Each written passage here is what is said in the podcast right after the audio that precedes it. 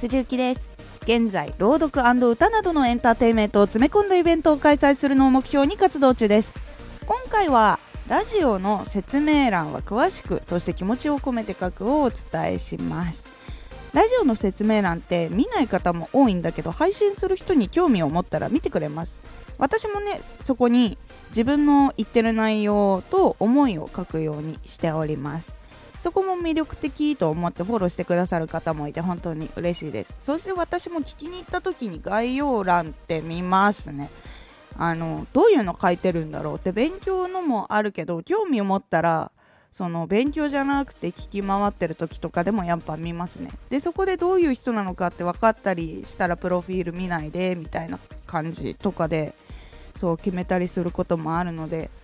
意外とその一つ一つ書いてみるのはとてもいいことだと思っております。さあ概要欄ね。何書くのか。私概要欄って呼んでるんですけどラジオの説明欄もしくは概要欄どっちでも構わないんですけど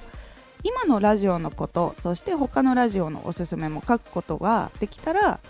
他にもね聞いてくれたりとか見てくれたりする人があのラジオをね自分の投稿した別のラジオを聴いてくれたりもしくは気になるようになってくれたりします。そうすることで迷わないで次聞けるようにもなるのでいいです。なんかこう迷ってるうちには別のとこ行こうってなるのが減ります。そして思いを伝えることでいつも聞いてくれている人も他の初めて会った人ラジオで巡り合った人も少しずつ伝わってって他にも好きになってくれたり興味を持ってくれたりする人が増えます。さあ書く内容をねまとめると。ラジオの概要欄にはラジオの内容を軽くまとめたもの。そしてラジオの内容への思い。そして次のラジオの必要さを伝えるととてもいい感じに伝わるので書いてみてください。今回のおすすめラジオは自分の知識経験を発信する時に自信がないなぁと感じた時に聞くラジオです。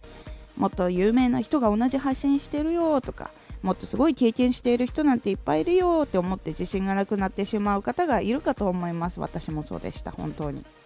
でも人は環境とか育ち方とか周りの考え方が違う環境の中にいて同じ育ち方をする人はいません。そして同じことが苦手。でも表面上のその苦手なことは一緒かもしれないけどそれの克服方法が違ったりとか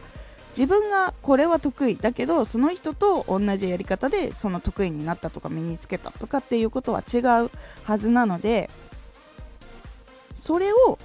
伝えていきながら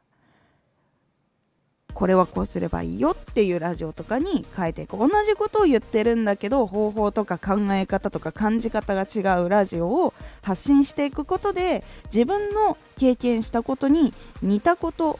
を感じてる人がいるはずなのでそうするとそういう人たちがラジオを聴いてくれて気に入ってくれてフォローしてくれたりお話をするようになったりしていくのでぜひ自分が経験してきたことを発信するようにしてみてください。でもねそのことも概要欄にぜひぜひ書いてみてください。気になった方は概要欄にラジオの URL 貼っておきますのでぜひ聞いて参考にしてみてください。